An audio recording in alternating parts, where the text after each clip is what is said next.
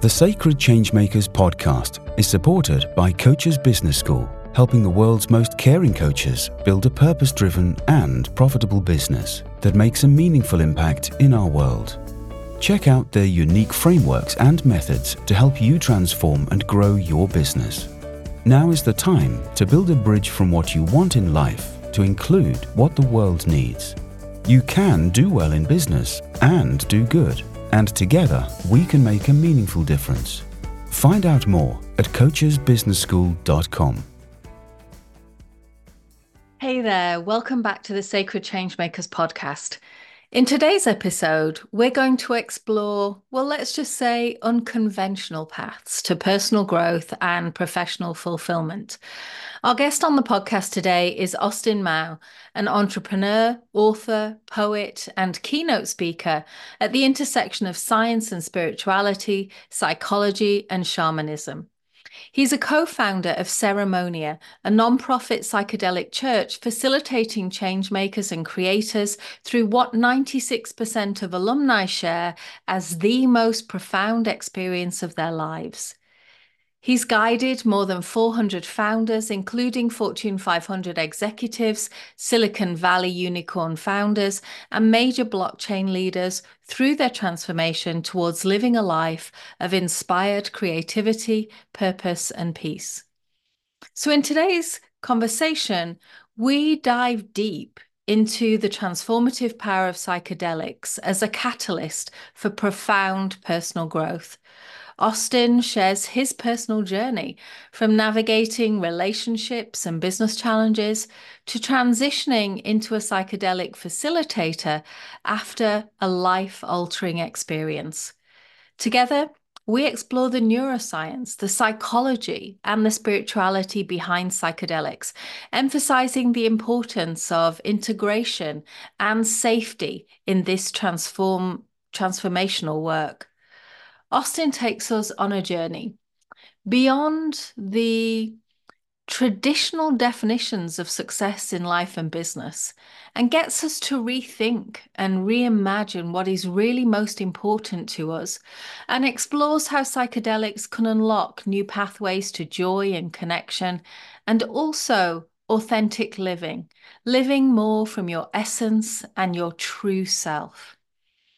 Now, many of you will realize this is an industry that is currently expanding and emerging as offering profound possibilities for human change, especially as the legal landscape becomes more favorable. And I want to be clear here we're discussing options that are completely legal today, which I know is often misunderstood because we talk through the complex legalities that are around us in different parts of the world as well. So, without further ado, let me introduce you to my good friend, Austin Mao. Hey, Austin, welcome to the Sacred Changemakers podcast. So excited to have this conversation with you today, my friend. Me too. Really, truly. Mm. So, our listeners, they've just heard your professional bio. And on our podcast, we like to kind of go beneath the surface a little bit of that professional facade and and dig deeper into the real life human behind the bio. So I'd love you to take us there and tell us a little bit about him. Who's he? Yeah, thank you. You know, I like to practice what I preach. And so much of that means being okay with my messiness. You know, um, I see a lot of uh, spiritual people on Instagram professing that they've got it all figured out. And I think at first glance, you know, that's part of the marketing game. But I've got my struggles. I've got uh, my relationship issues, my business uncertainties, my financial questions. And, um, you know, through it all, part of this work that I do is also to hold myself accountable. Mm. I'm constantly learning and growing. And in this space, you know, we invite people into their vulnerability, into their authenticity. And part of that is that I get to do that myself. So um, I have my days. Sometimes I even have my weeks. but this is this is the work, and I follow it myself. Mm. I love that. One of the things that really intrigues me about you and uh, you know the work that you're currently doing is the path that brought you there, because you you know you talk about yourself as going from serial entrepreneur to psychedelic facilitator, but that's an interesting path. Not many people take. How did you get there? Hmm. It was, in a sense, by chance, um, although everything is by divine purpose. um, a good friend of mine, uh, Keith Ferrazzi, who wrote a well-known book um, called Never Eat Alone, he invited me to a retreat. He said, "You'd be great at this," and it was an ayahuasca retreat for entrepreneurs. By that time, I had already done psychedelic recreationally many, many times through many Burning Mans and festivals, etc., with friends. Um, so I thought to myself, okay, what could this teach me? So I went thinking this was a networking opportunity. um, you know, and I didn't um, honor the medicine at all. Um, I had a margarita the previous night, you know, going into the into the retreat. Uh, this was in Tulum, Mexico. And when I got there, um, what really surprised me is that the very first night under the medicine, um, I was able to um, have a conversation with my father who had passed three years prior. Like such a visceral, deep experience. And I got to introduce to him my wife, who he never got to meet. And um, I didn't even know I was missing that in my life. I had thought I had grieved him already, but this was beyond grief. It was it was a communing that was so special. Um. There was a lot of joy and love in it.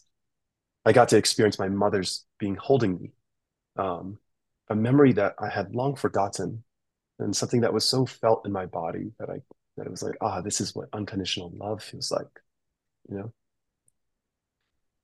And that was just the very first ceremony. The second ceremony, you know, I think it talks about this, and it's on my uh, on our website. Um, I had a uh, revisiting of an early traumatic memory that, to my surprise, led me to repress all of my memory. Like I could not remember my childhood. It was very foggy. But until I discovered that one traumatic memory, I was not even aware that I was missing things in my life. Mm. And from that, I got to remember the beautiful memories I created with my mother. I got to remember beautiful memories I created with my ex girlfriend who I was with for many years. And through this pathway, I got to heal so many of my relationships. It also opened the doorway for me to into my creativity. I wrote a poem that I now perform on stage and I perform in ceremonies called Thank You. I think you've heard it. Yes. And um, and I hadn't written in 13 years. Now writing is my number one passion in life. I had literally forgotten how much I loved to write. Mm. And so this that experience heralded the renaissance of my life. And from that moment on, you know, I say in this work, you can't unknow what you now know, right? right? Like I could feel what life has to offer me, what a life of inspiration could be.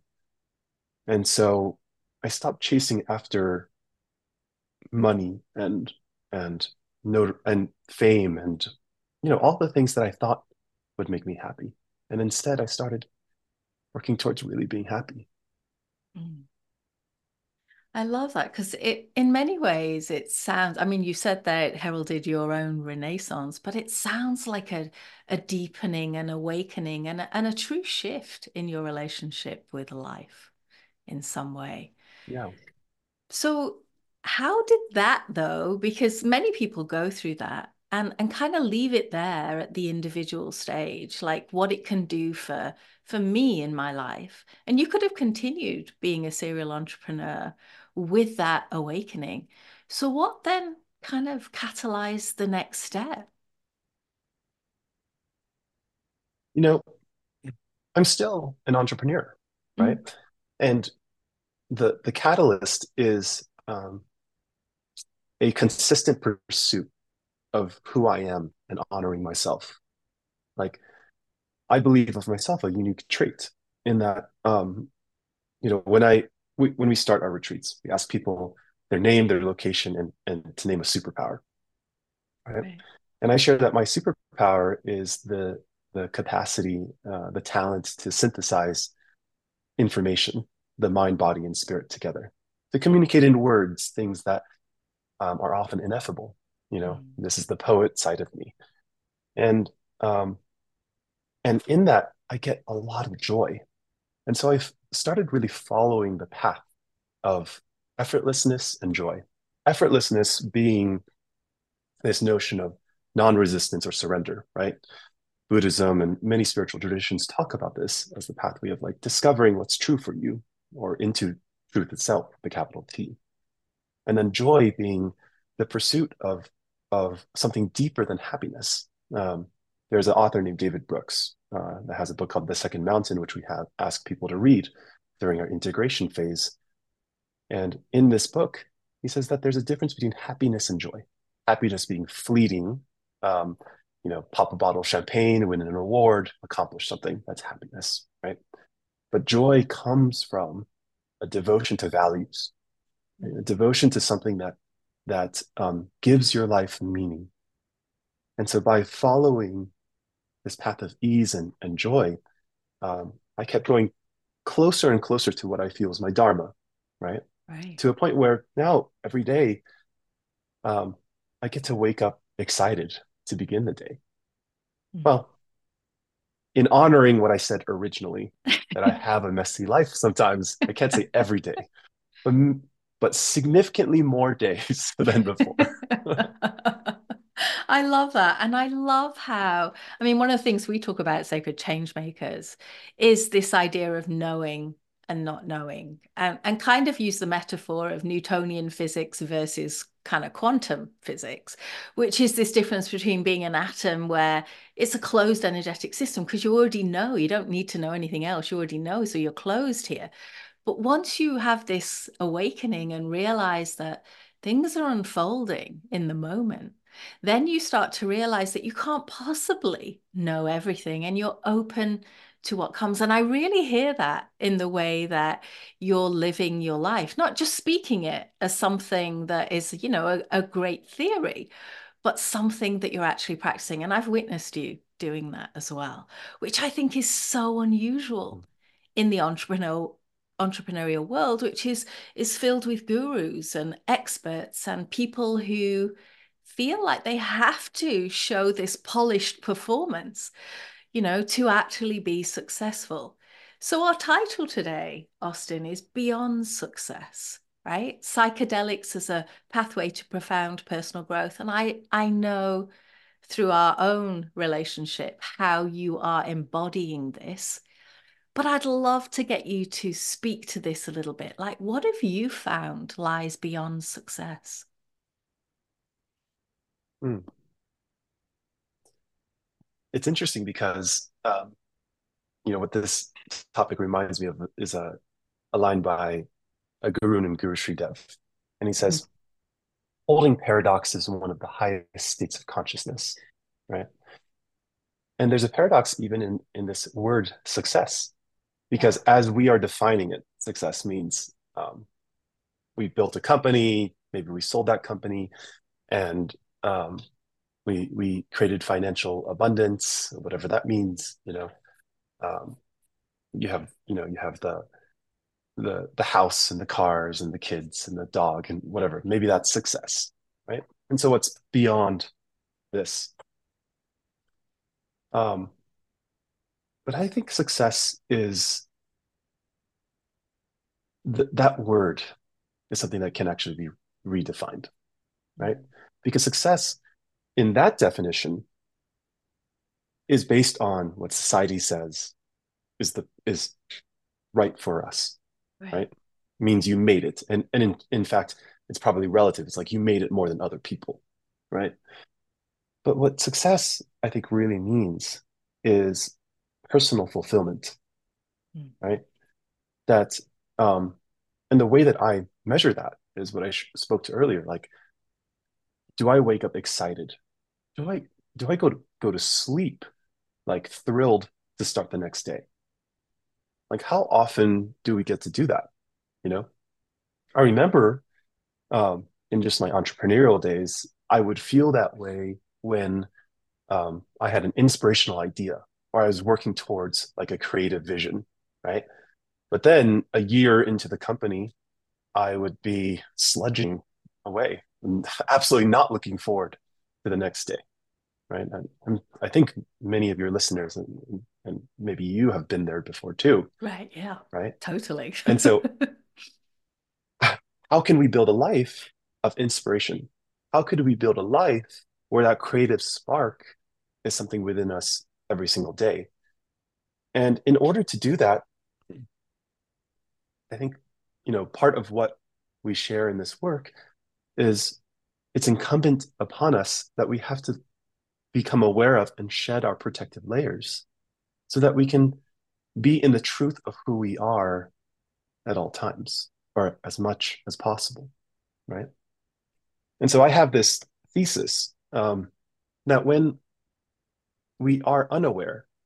We are operating from our, from our subconscious. And our subconscious is um, constantly doing two things. It's running away from aversions. It's, and it's running towards attraction mm. right? It's running away from um, being in traffic. And it's running towards getting there on time. Or it's running away from scarcity right? The fear of of not having enough or paying your bills.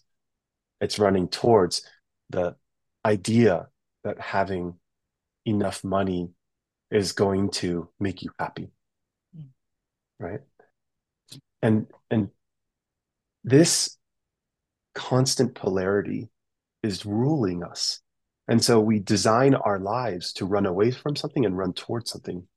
Mm. and to your point about knowing and uncertainty so much of our lives are ruled by our desire to control, particularly entrepreneurs. In fact, in some respects, you know, I've, uh, I've worked with over 400 entrepreneurs uh, on their psychedelic journeys, right? And so, time and time again, I see like this um, this grasping, this grasping, this need to like control their experience. But so much of the work is to discover that life is fundamentally uncontrollable and uncertain. It's a facade that we even think we have in control. Mm-hmm. And so the direction towards the knowing is that as we shed this these layers of like of control, what we can discover is an intimacy with what feels true for us, what feels right for us, what feels good for us, right? And I believe that um, all of that is fundamentally reductionist. All the struggles and all the pursuits, they all reduce to the same place. And that's love, mm. like loving kindness, you know? That's what it's all about. Like, can I live a life where I love everybody, where I love myself, I love what I do, right? And I stop chasing and I stop running away from. Mm. It's really interesting because, like, as I'm listening to you speak there, the underlying assumption that I'm hearing, and I, I don't want to put words in your mouth, but it's very much that if you if you're not okay on the inside, it's kind of going to show on the outside. So if you have fear inside and not that that loving kindness, then that's going to come out in your leadership, it's going to come out in your business, it's going to come out in your relationships. It's just going to be there in your life. So it feels like very much an inside out approach. And that brings me to psychedelics in a way, because in a way, for some of our audience, this might be the elephant in the room. Because a lot of our audience, you know, they're already professional change makers. They're working in personal and professional growth areas without the psychedelics. And there is something still of a stigma in many parts of the world, really, around psychedelics. So I'd love to hear you speak to why psychedelics is something that can really kind of deepen the journey for people and maybe accelerate their growth. Yeah. Um, first, I'd lo- love to just speak to th- this um, fear of psychedelics or the stigma of Mm, psychedelics first. yeah. That'd be okay? Yeah, please. Yeah. You know, um, again, I, I work with a lot of type A individuals, a lot of very public personas, you know, um, uh, people that are on boards of, of, of publicly traded companies, um, executives of uh, unicorn companies, etc. So um, we get approached this question all the time. First of all, I think it's really important to note that in the 50s and 60s, um, psychedelics was by far the most studied drug in the history of psychiatry. Okay. It was considered revolutionary. There were over 100,000 participants in over 1,000 studies back then before it was made illegal. Right. And the reason why it was scheduled uh, by the DEA is because at that time, um, it was associated with the Vietnam conflict, and Nixon um, had the desire to disenfranchise voters, right? And um, and associated, you know, cannabis and psychedelics with minorities, and so scheduled that, put a lot of minorities in jail so that they could vote less. And that was like the history of how it got scheduled in the very first place, right? And the drug war was sort of a continuation on, on this. Um, or sorry, the war on drugs. Now there's a resurgence of medical interest in psychedelics. In 2019, ketamine was made federally legal. In uh, I think it was 20, um, 2013 was the first first study by John Hopkins University since the the 60s. Right? Um, and in 2016, numerous studies by the Imperial College of London, studies by some of the major institutions in um, academic institutions in the world have demonstrated that that psychedelic assisted therapy is at least two times better, more effective than the most effective psychiatric plus therapeutic um, treatment of a variety of mental illnesses, PTSD, bipolar, um, treatment resistant depression, end of life anxiety, you name it. Okay. So, um, MDMA is set to, it just passed FDA phase three trials, set to be legalized um, possibly this year, right? Psilocybin legalized federally this year. Psilocybin, same thing, um, possibly set to be legalized next year. And psilocybin is legal in Oregon and Colorado. And so we are at a pivot point in the history of mental health right now. Okay. We're, it's considered right now the, the, um, the third movement of um, of psychology. So um, the stigma around psychedelics, I, understand it exists now, but if you fast forward five, ten years from the future, it is going to be at the foundation of any kind of psychiatric treatment. It's it's going to be everywhere, right? And so to your to your entrepreneurial listeners, I mean, we're we tend to be ahead of the curve. This is also Right. one of the reasons why the entrepreneurial demographic is embracing psychedelics so much. Mm. I mean, literally, like microdosing uh, LSD, I've heard is is called the Silicon Valley lunch now. You know, like it's it's like it's like everywhere now.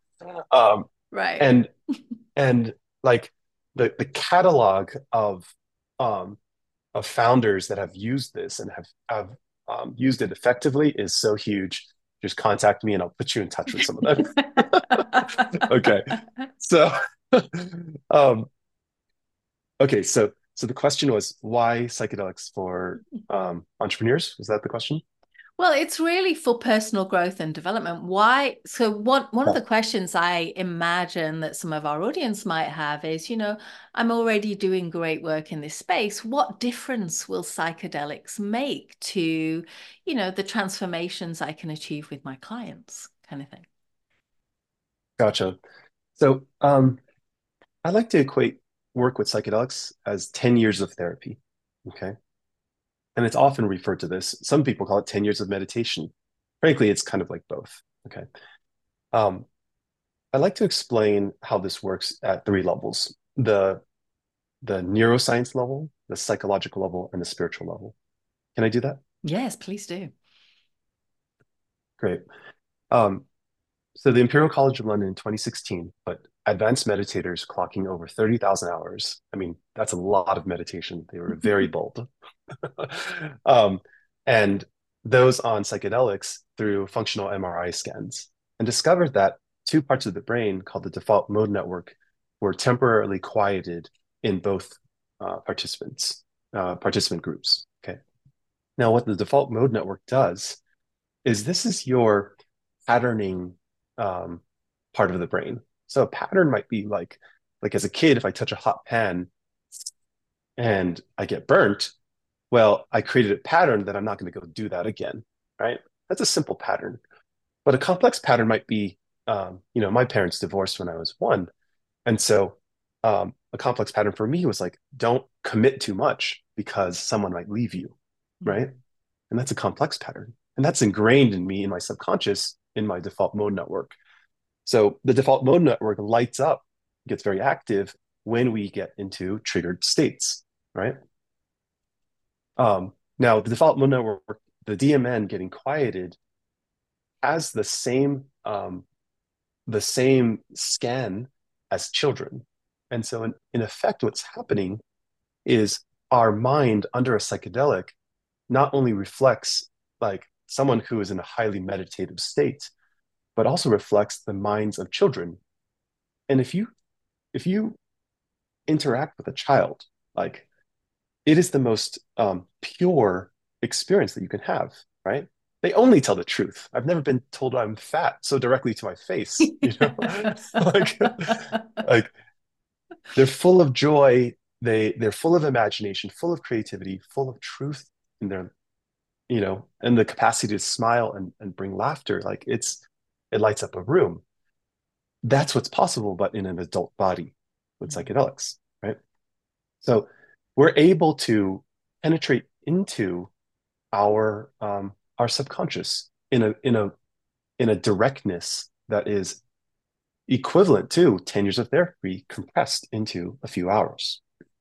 Now, psychologically, um, there's a connection between DMN and um, these protective parts that we have. One of the the, um, fastest growing psych, uh, psychotherapeutic framework is called internal family systems ifs it's um it's parts work. So if anybody ever says oh part of me feels this or part of me feels that um, that there is a psychotherapeutic framework that is based on that. And that's the one most paired with psychedelic assisted therapy so ifs says that we have all of these protective parts for example if i feel anger at one point there's a part of me that feels anger and that part has a need right uh, and that need is to protect me from something. There's we might have thousands of parts that we're unaware of that are constantly ruling our lives, right? But underneath this protective layer of parts, IFS says there's something called self, higher self with a capital S. And when we are connected to higher self, this is what can often be described as flow state. Okay. And a very high level of flow state is often described as a transpersonal or spiritual experience, right? Some people might have experienced this singing in church, you know, with a large, large group of people, right? It's a state of communion of something feeling bigger than us, right? And so as we um, create relationships with those parts and they are able to relax back, we have greater access to self. Psychedelics, um, it's thought in this frameworks that that it actually enhances our capacity to feel self and that's one of the reasons why um, it's a convenient explanation for how um, psychedelics can can tend towards deeply spiritual experiences right experiences where we're feeling um, whatever it is you want to call god or spirit or or something expansive, right something beyond ourselves, a, a, sense of oneness that is that is spoken of in every single religion. And that brings me to the to the spiritual idea. Um, you know, and, and I think there, I believe there's a connection between the neuroscience and psychology and, and, and the spiritual. Know, um, in in ceremonia, we serve psilocybin mushrooms, um, and there is a great deal of anthropological evidence that suggests that that mushrooms um, is at the basis of the formation of the world's great religions. Right, there are cave drawings of um, of Jesus with uh, mushrooms, for example. Um, Santa Claus, even uh, the colors of Santa Claus comes from the amanita mushroom, the the classic um, red and white mushroom that is often associated with mm-hmm. psychedelics, right? And there's even anthropological evidence that suggests that the evolution to becoming Homo sapiens from Homo erectus is because of people having mushrooms. So if you think of 2001 Space Odyssey, where the apes are, you know, where the yeah. big black block is there, maybe that was a giant mushroom instead, you know? like that's that that could be the evolution of, of humanity. And so um, we we have a co-facilitator here who's one of the top internal family systems trainers in the world and and um, and and he was also a, a, Catholic priest for 20 years and a Zen monk. He ran a UN refugee program in in Africa. I mean, um, so had a deeply spiritual path, and um, he was one of the top psychologists in the world. Reinvented uh, PTSD treatment for the U.S. Army, and um, after after an experience with us, after a journey with us, he said, you know, what is truly healing is healing with nature and healing in community, right? And ultimately, what's truly healing is, is spirituality, because you can do psycho- psychology over and over and over, but you're kind of fixing the gears, right? The real root of um, profound healing and profound transformation is something spiritual when you spoke of uncertainty it's to mm. it's to um, be with the the deep uncertainty in a capacity of not only just allowing for it but loving it and thriving in it yeah. Mm. and so psychedelics is is a pathway to that where you don't have to go um, become a horny monk in the mountains for for 10 years you know you you can do this uh, now safely, legally um, in the United States, right? Yeah. And I love the way you've described all of that. And, you know, I'll speak to my experience because my audience, a lot of them don't know that I have actually been to Ceremonia with you guys. And I just want to give people a felt sense. And I'd love to get your sense of this as well, Austin, which is when you talk about the experience of psychedelics and and you know the opening the access to the subconscious all all these it feels like opening doors but the interconnectivity that you spoke of just then that that feeling of not not being an indiv- just being an individual an isolated lone wolf in the world anymore that was something that really came through strongly for me was was this this knowing inside my body that I belonged. I was in the world, I feel, for the first time. And that belonging, I feel, or lack of belonging, is at the heart of a lot of our challenges, personally and professionally, today. You know, there are so many places where we see otherness, you know, like you're not the same as me, therefore, you know, we don't belong together, we don't resonate but it's this strong resonance that kind of comes through where and I feel it in nature now. It's almost like I don't even need the psychedelic to help me because I've experienced it. It's like, yeah, I know I'm here. I'm here. and it's an interesting felt sense that I think I knew in my head before, but I didn't know it at a deeper level. I didn't know it in my heart. I didn't know it in my soul. I didn't know it in my body. And I'd love you to right. speak to this sense of belonging because I feel when I look out in the world today, it's often missing, particularly in business, whether that's large corporations or whether that's, you know, entrepreneurial like startups or whatever. This idea of where do we find our belonging, I think is at the root of fulfillment in life. Yeah. When I hear you say belonging, you know what it translates for me is connection yeah right and um earlier you shared um, sort of a synthesis of, of something that I shared that um, this principle that I call inside out. Like mm-hmm. we mm. can only we show up out in our external world the way that we feel internally, no matter how much we try to mask it, no matter how good of an actor he, one could be. And connection is the same way. In order to connect with others outside, we need to be able to connect with ourselves inside. Mm.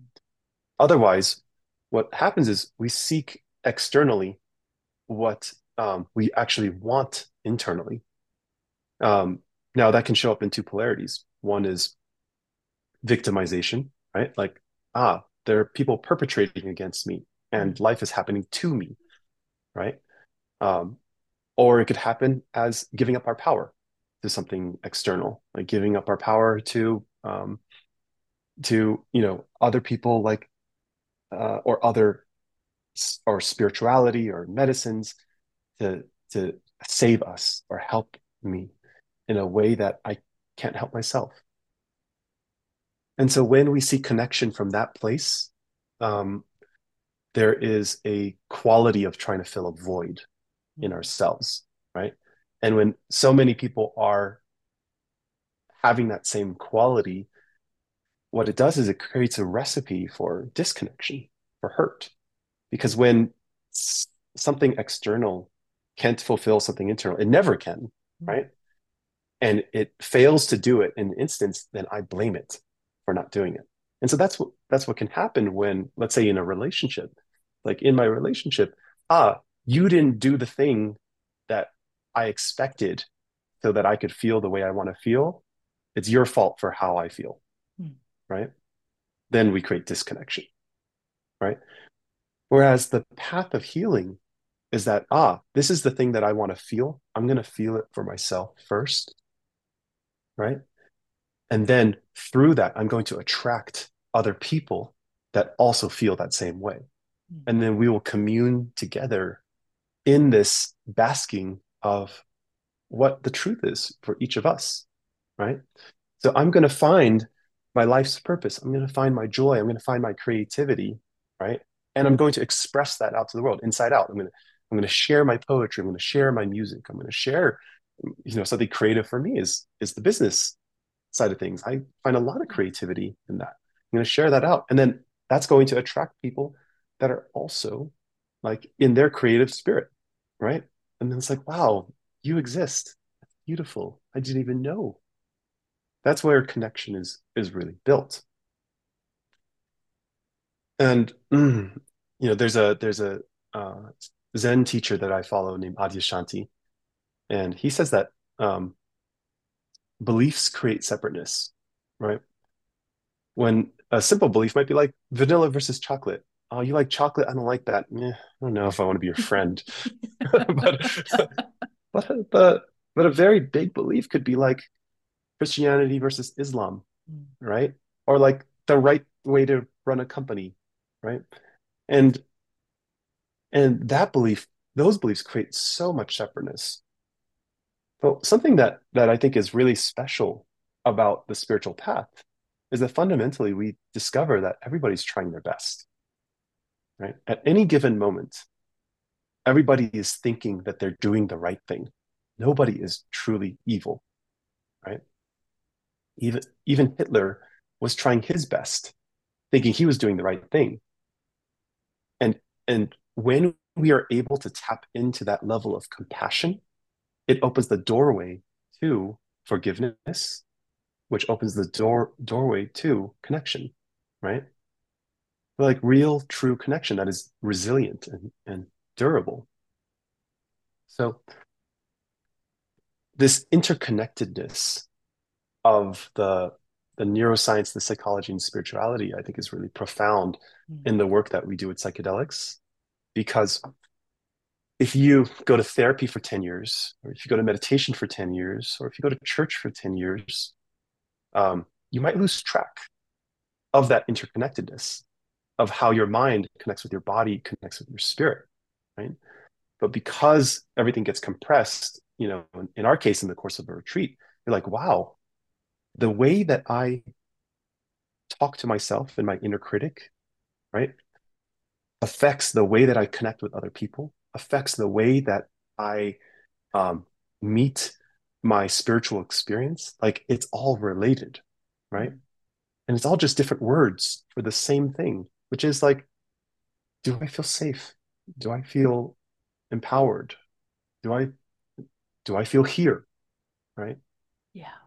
And when all of that clicks into place, this is the noetic, ineffable feeling. Like it just all somehow makes sense. Just somehow makes sense that it's like, ah, there's tremendous beauty. There's a majesty to presence. And when you're in a space with other people that are doing that same thing, like when you came here, you knew a few of the people, but you didn't know everybody. right. They were strangers that you met on a Zoom call in our prep- preparatory right. sessions. But now you talk to them almost every other day. right. And and I imagine there's some of your closest friends now because of that experience that you shared in just a brief amount of time. And it's because when we get to the like purest humanity of everybody, everybody is so special. We're all special together, you know? Yeah. And that's one of the things you guys do so well is create the container for those connections to really emerge you know and that was one of the things that i really valued in my experience with you guys. But i do know because you know a number of our community have talked about this that when they if they have the impulse to come and try psychedelics for themselves, when they look out into the market, it's a little bit like the Wild West. It still feels very edgy. Mm. People are still concerned about is it legal? Is it not? Like I, you know, I, I still want to be on the right side of the law kind of thing. So I'd love you to speak to that, Austin, because I think it's what's holding a lot of people back from this space. Yeah, you know, this is a it very much is the Wild West, and it's and it's um, well, there are a couple things here, right? Number one, people have been operating underground since mm-hmm. the 50s or since it was made illegal right in 67 and um and that means that like there isn't great data that says here's the right way to do psychedelic therapy and here's uh, an ineffective or unsafe way to do it, mm. right? There isn't um, real marketing around there to demonstrate that, um, other than maybe word of mouth, like that this is maybe somebody that shouldn't be serving psychedelics. So maybe this is a, a great way to do it, right? Mm. All of that is um, comes with legalization, uh, which is coming out now, right? So you can do it legally in Oregon and in in Colorado now. California has a bill as well, so you know hopefully that will be coming out soon.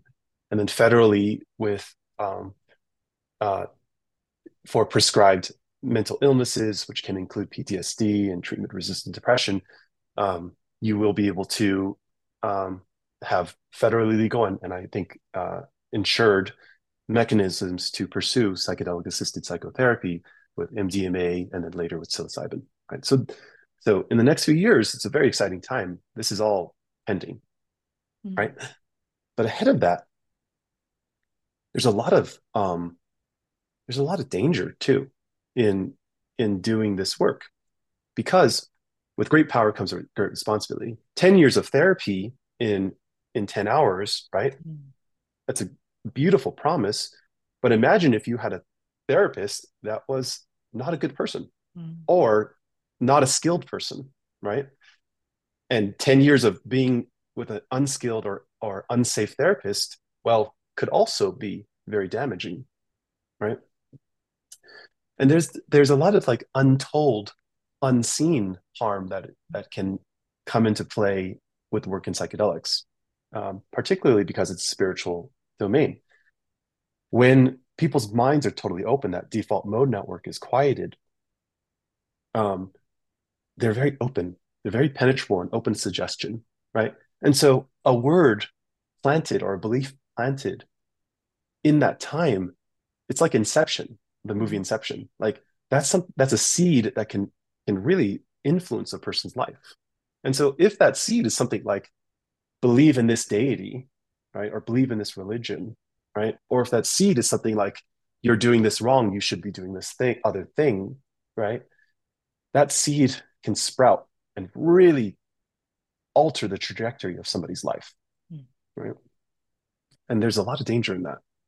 But one of the the the biggest dangers that that um, actually really impacted my life, created a lot of suffering for my life, and it was it was the formative reason why um, we developed our program that is so rooted in psychotherapy is that um, when someone external tells you how you should feel, there is a subtle giving up of my power to that person, mm. right? Or if they say the medicine is healing you, or spirits are healing you, or or the psychedelic is healing you, there's also a giving up of my power to an external entity, right? And that is a that is a disempowerment that can cascade into all aspects of life, where we again seek externally for where we what we get to find internally. So, picking a right psychedelic facilitator is is a challenge, um, and it's it's a it's tricky because it's a, a self fulfilling cycle when people do psychedelics. Inevitably, when people do psychedelics, like something like 95% of people have, um, uh, or 95% of uh, therapeutic sessions tend towards a positive outcome. This is a, a number that I heard from from some research that's an organization called Synthesis did. It's the 5% that are uh, really, really challenging. And so even the facilitator might be doing what they think is the right way to do it. And they're like, oh, I'm creating all these positive experiences. But even they don't know the harm that they might be causing. Mm-hmm. Right. Because if I, if you come into a psychedelic ceremony or psychedelic therapy session and I'm professing to you, just feel grateful, love and light, just, just love all the things. Right. And, and in your experience, you're feeling grief, you're feeling shame, you're feeling guilt, you're feeling mm. anger, you're feeling fear. And then in that, you're like, oh, I don't want to feel that. I'm going to just choose love and light. Well, what that grounds is something we call spiritual bypassing, mm. right? Which is to say, when I take that back home into my 3D life and I feel messiness in my life, instead of feeling the feeling, I just bypass that and choose to feel something else.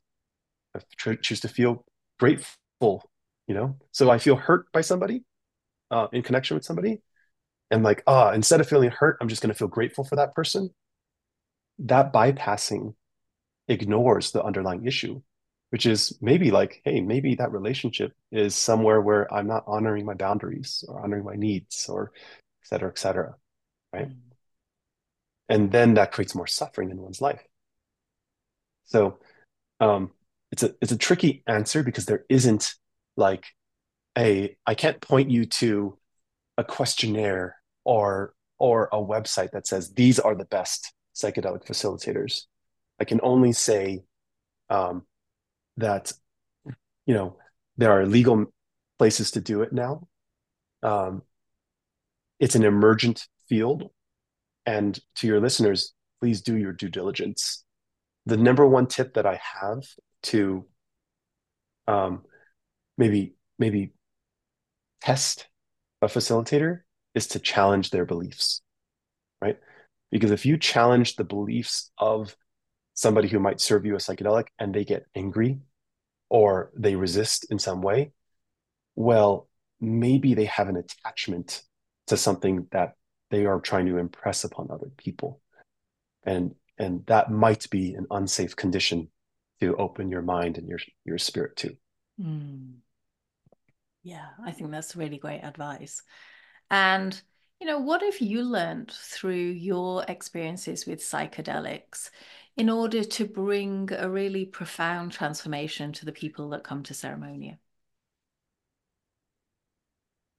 Um, first of all, even though psychedelic assisted therapy is an emergent field, there psychology is so well defined spirituality is also very well defined. I mean, thousands of years of spiritual tradition, you know, hundreds of years of of uh, psych, the evolution of the science of psychology, right?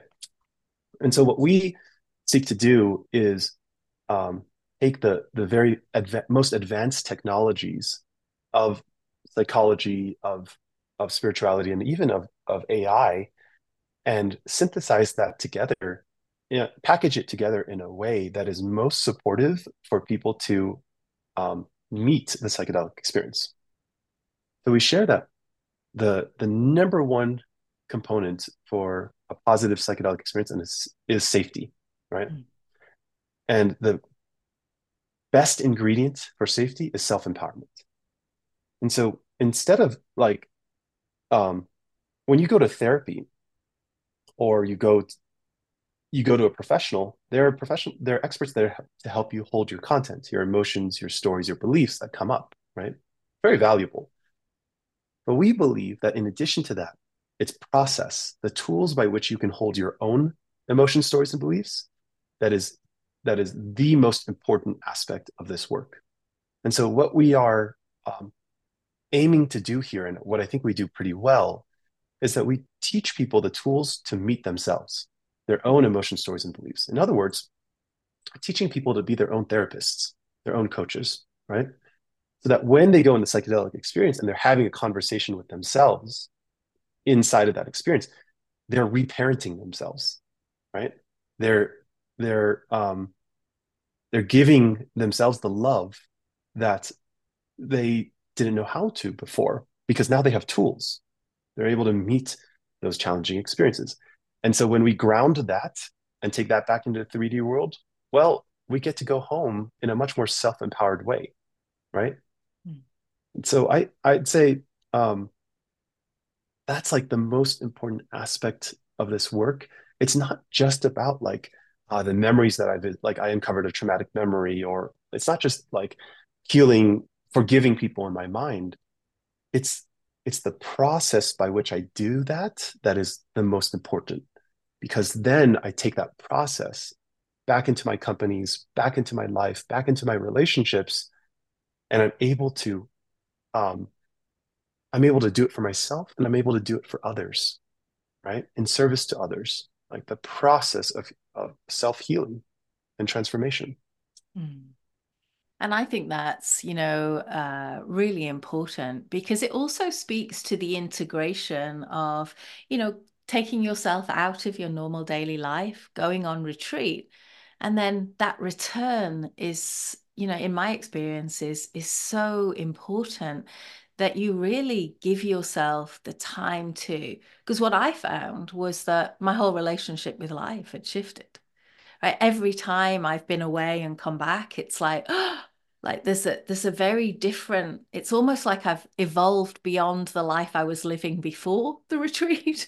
Now i need to redefine uh you know what really feels most meaningful to me and that integration is something that I think a lot of people miss. They don't understand. You can't just go away and come back. And it's something that all change makers know because it's always how do we take something, for example, from a training room or a retreat and help people integrate it back into their career, their life, their leadership. And it's the same with psychedelics, isn't it? Oh, 100%. Because, you know, you can take a helicopter ride to the top of the mountain and see this beautiful view. You can you can go fly in the cosmos, but it's all for nothing if it doesn't change your life. Mm. And if it doesn't help you affect the lives of others in a positive way. Like what's it all for, right? And so the integration I think is by far the most important aspect of mm. of any type of healing work, which is how do we how do we live life in an integrated way of the mind body spirit, right? With loving kindness, with grace, with patience, mm. um, with compassion, with curiosity and creativity. And there is a process to that. Like we we have a five week integration period, but we like to say in this work, integration is a lifetime. Yeah. And that's part of why community is so valuable. I mean, yeah. um, in my mind, you're still integrating with the community yeah. that you have been with. And there are, uh, I, I remember there's still participants that that you came in retreat with that are still having life changing experiences yeah. that began in ceremonia, what, like half a year ago. Yeah. Right.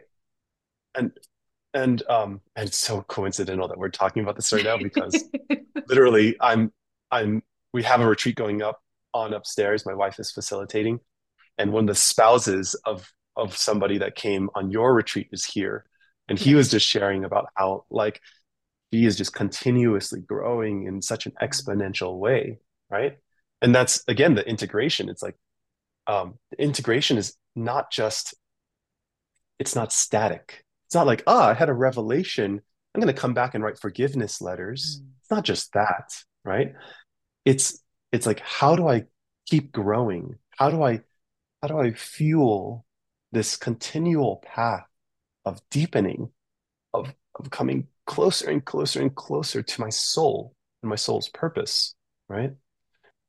And it's it's really um it's really beautiful to watch entrepreneurs do that because there is a benefit to the type A-ness that some of them come in with. It's like ah a fixity of like okay, I'm gonna come home and I'm gonna here's my new routine 8 a.m. to 9 a.m. I'm doing yoga, like 9, 9 to 9 to 9 30, I'm doing breath work. Then I'm gonna I'm gonna run my meetings and start it with a meditation and blah blah blah. blah. was just like cool.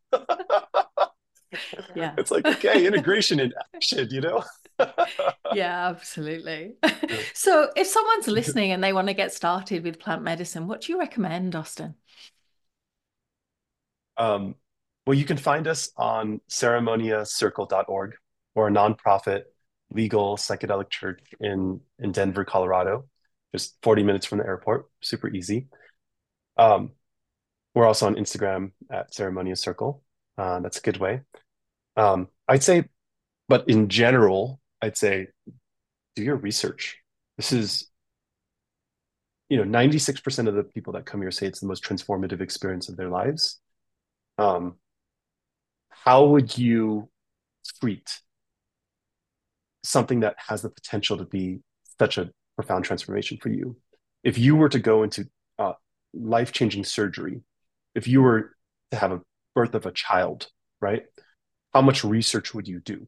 Would you haphazardly go do that? Also, would you pick the cheapest option, right? Or would you, you know, like, or would you find something that you feel really safe to do? Like, so do your research. This is such an important decision and and i also like we're open. We're nonprofit. So like ask us questions. Happy to point you in any direction you know? So message us. We're we're here for you. Mm-hmm. even if it's not us. We really want people to have tools to do this safely. And we we actually are launching a bunch of uh, products that are going to be free and helping people to um, understand more of this path, understanding more of themselves that are AI assisted, that will where you can um, create a personal coach through AI that knows you intimately. Like imagining if that coach was Tony Robbins, the Dalai Lama, and Warren Buffett all combined into one AI assistant, and help you understand yourself better and understand the path towards psychedelics better and what might be here for you. Mm, that's really exciting. It is. So, really, just uh, I'd love to ask you you know, you're really bringing together a number of different worlds here in this space of deep transformation. And I'd love to ask you, you know, from your perspective, what is this work in service of for you? What's the vision you're holding for yourself in terms of the change that you're bringing to the world?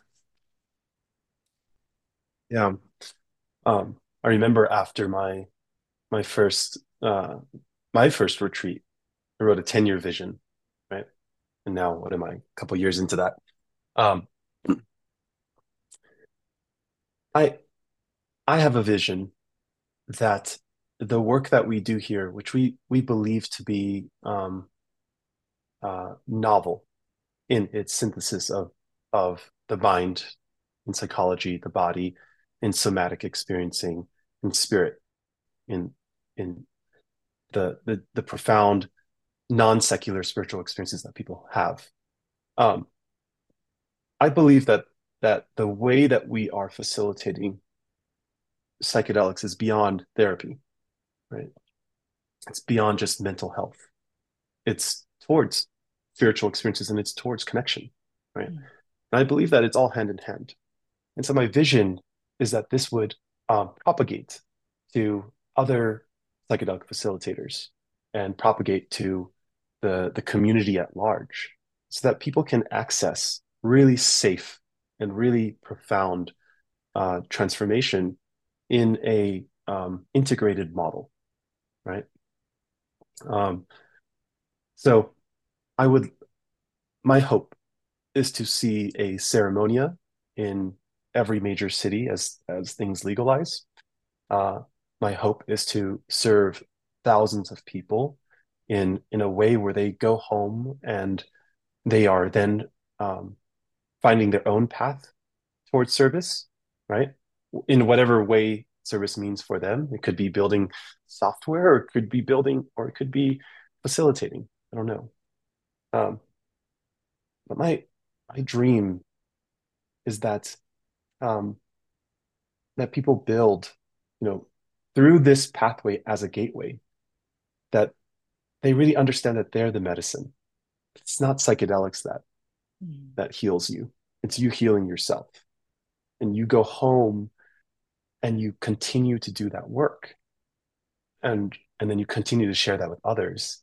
And in that way, you know, you talk you talked about the disconnection that so much in our world right now. Mm. My dream, and actually this is my hope, and what I really believe is happening right now, is that psychedelics is going to be at the forefront of the reconnection of the world. Mm.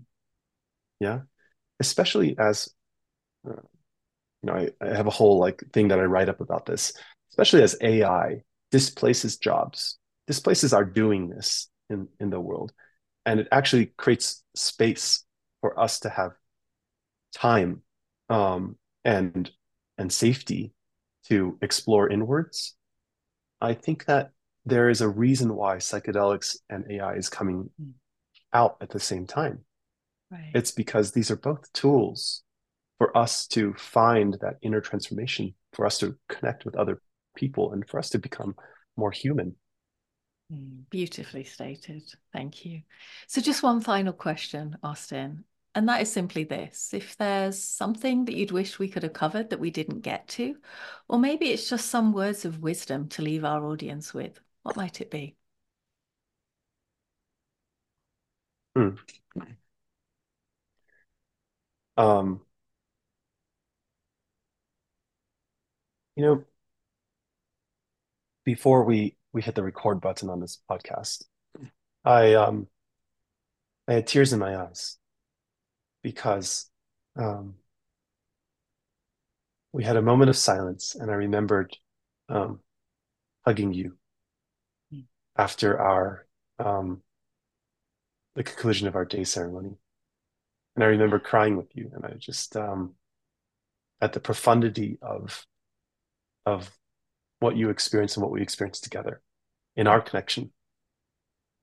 And so, beyond all the business and the the research and the science and blah blah blah blah. Um, I am just so touched by you, and I love you so much. So it's not so much for the listeners for me. I just, I just want to share how grateful I am to you, Jane, um, from everything I've learned from you from what you've shown me is possible. Um, and you you you may not know this, uh, but you're one of our greatest success stories. so uh, I just wanted to share how much I, I deeply appreciate and love you. Um, and cherish the memories that we created together, and you're always in my heart. Mm.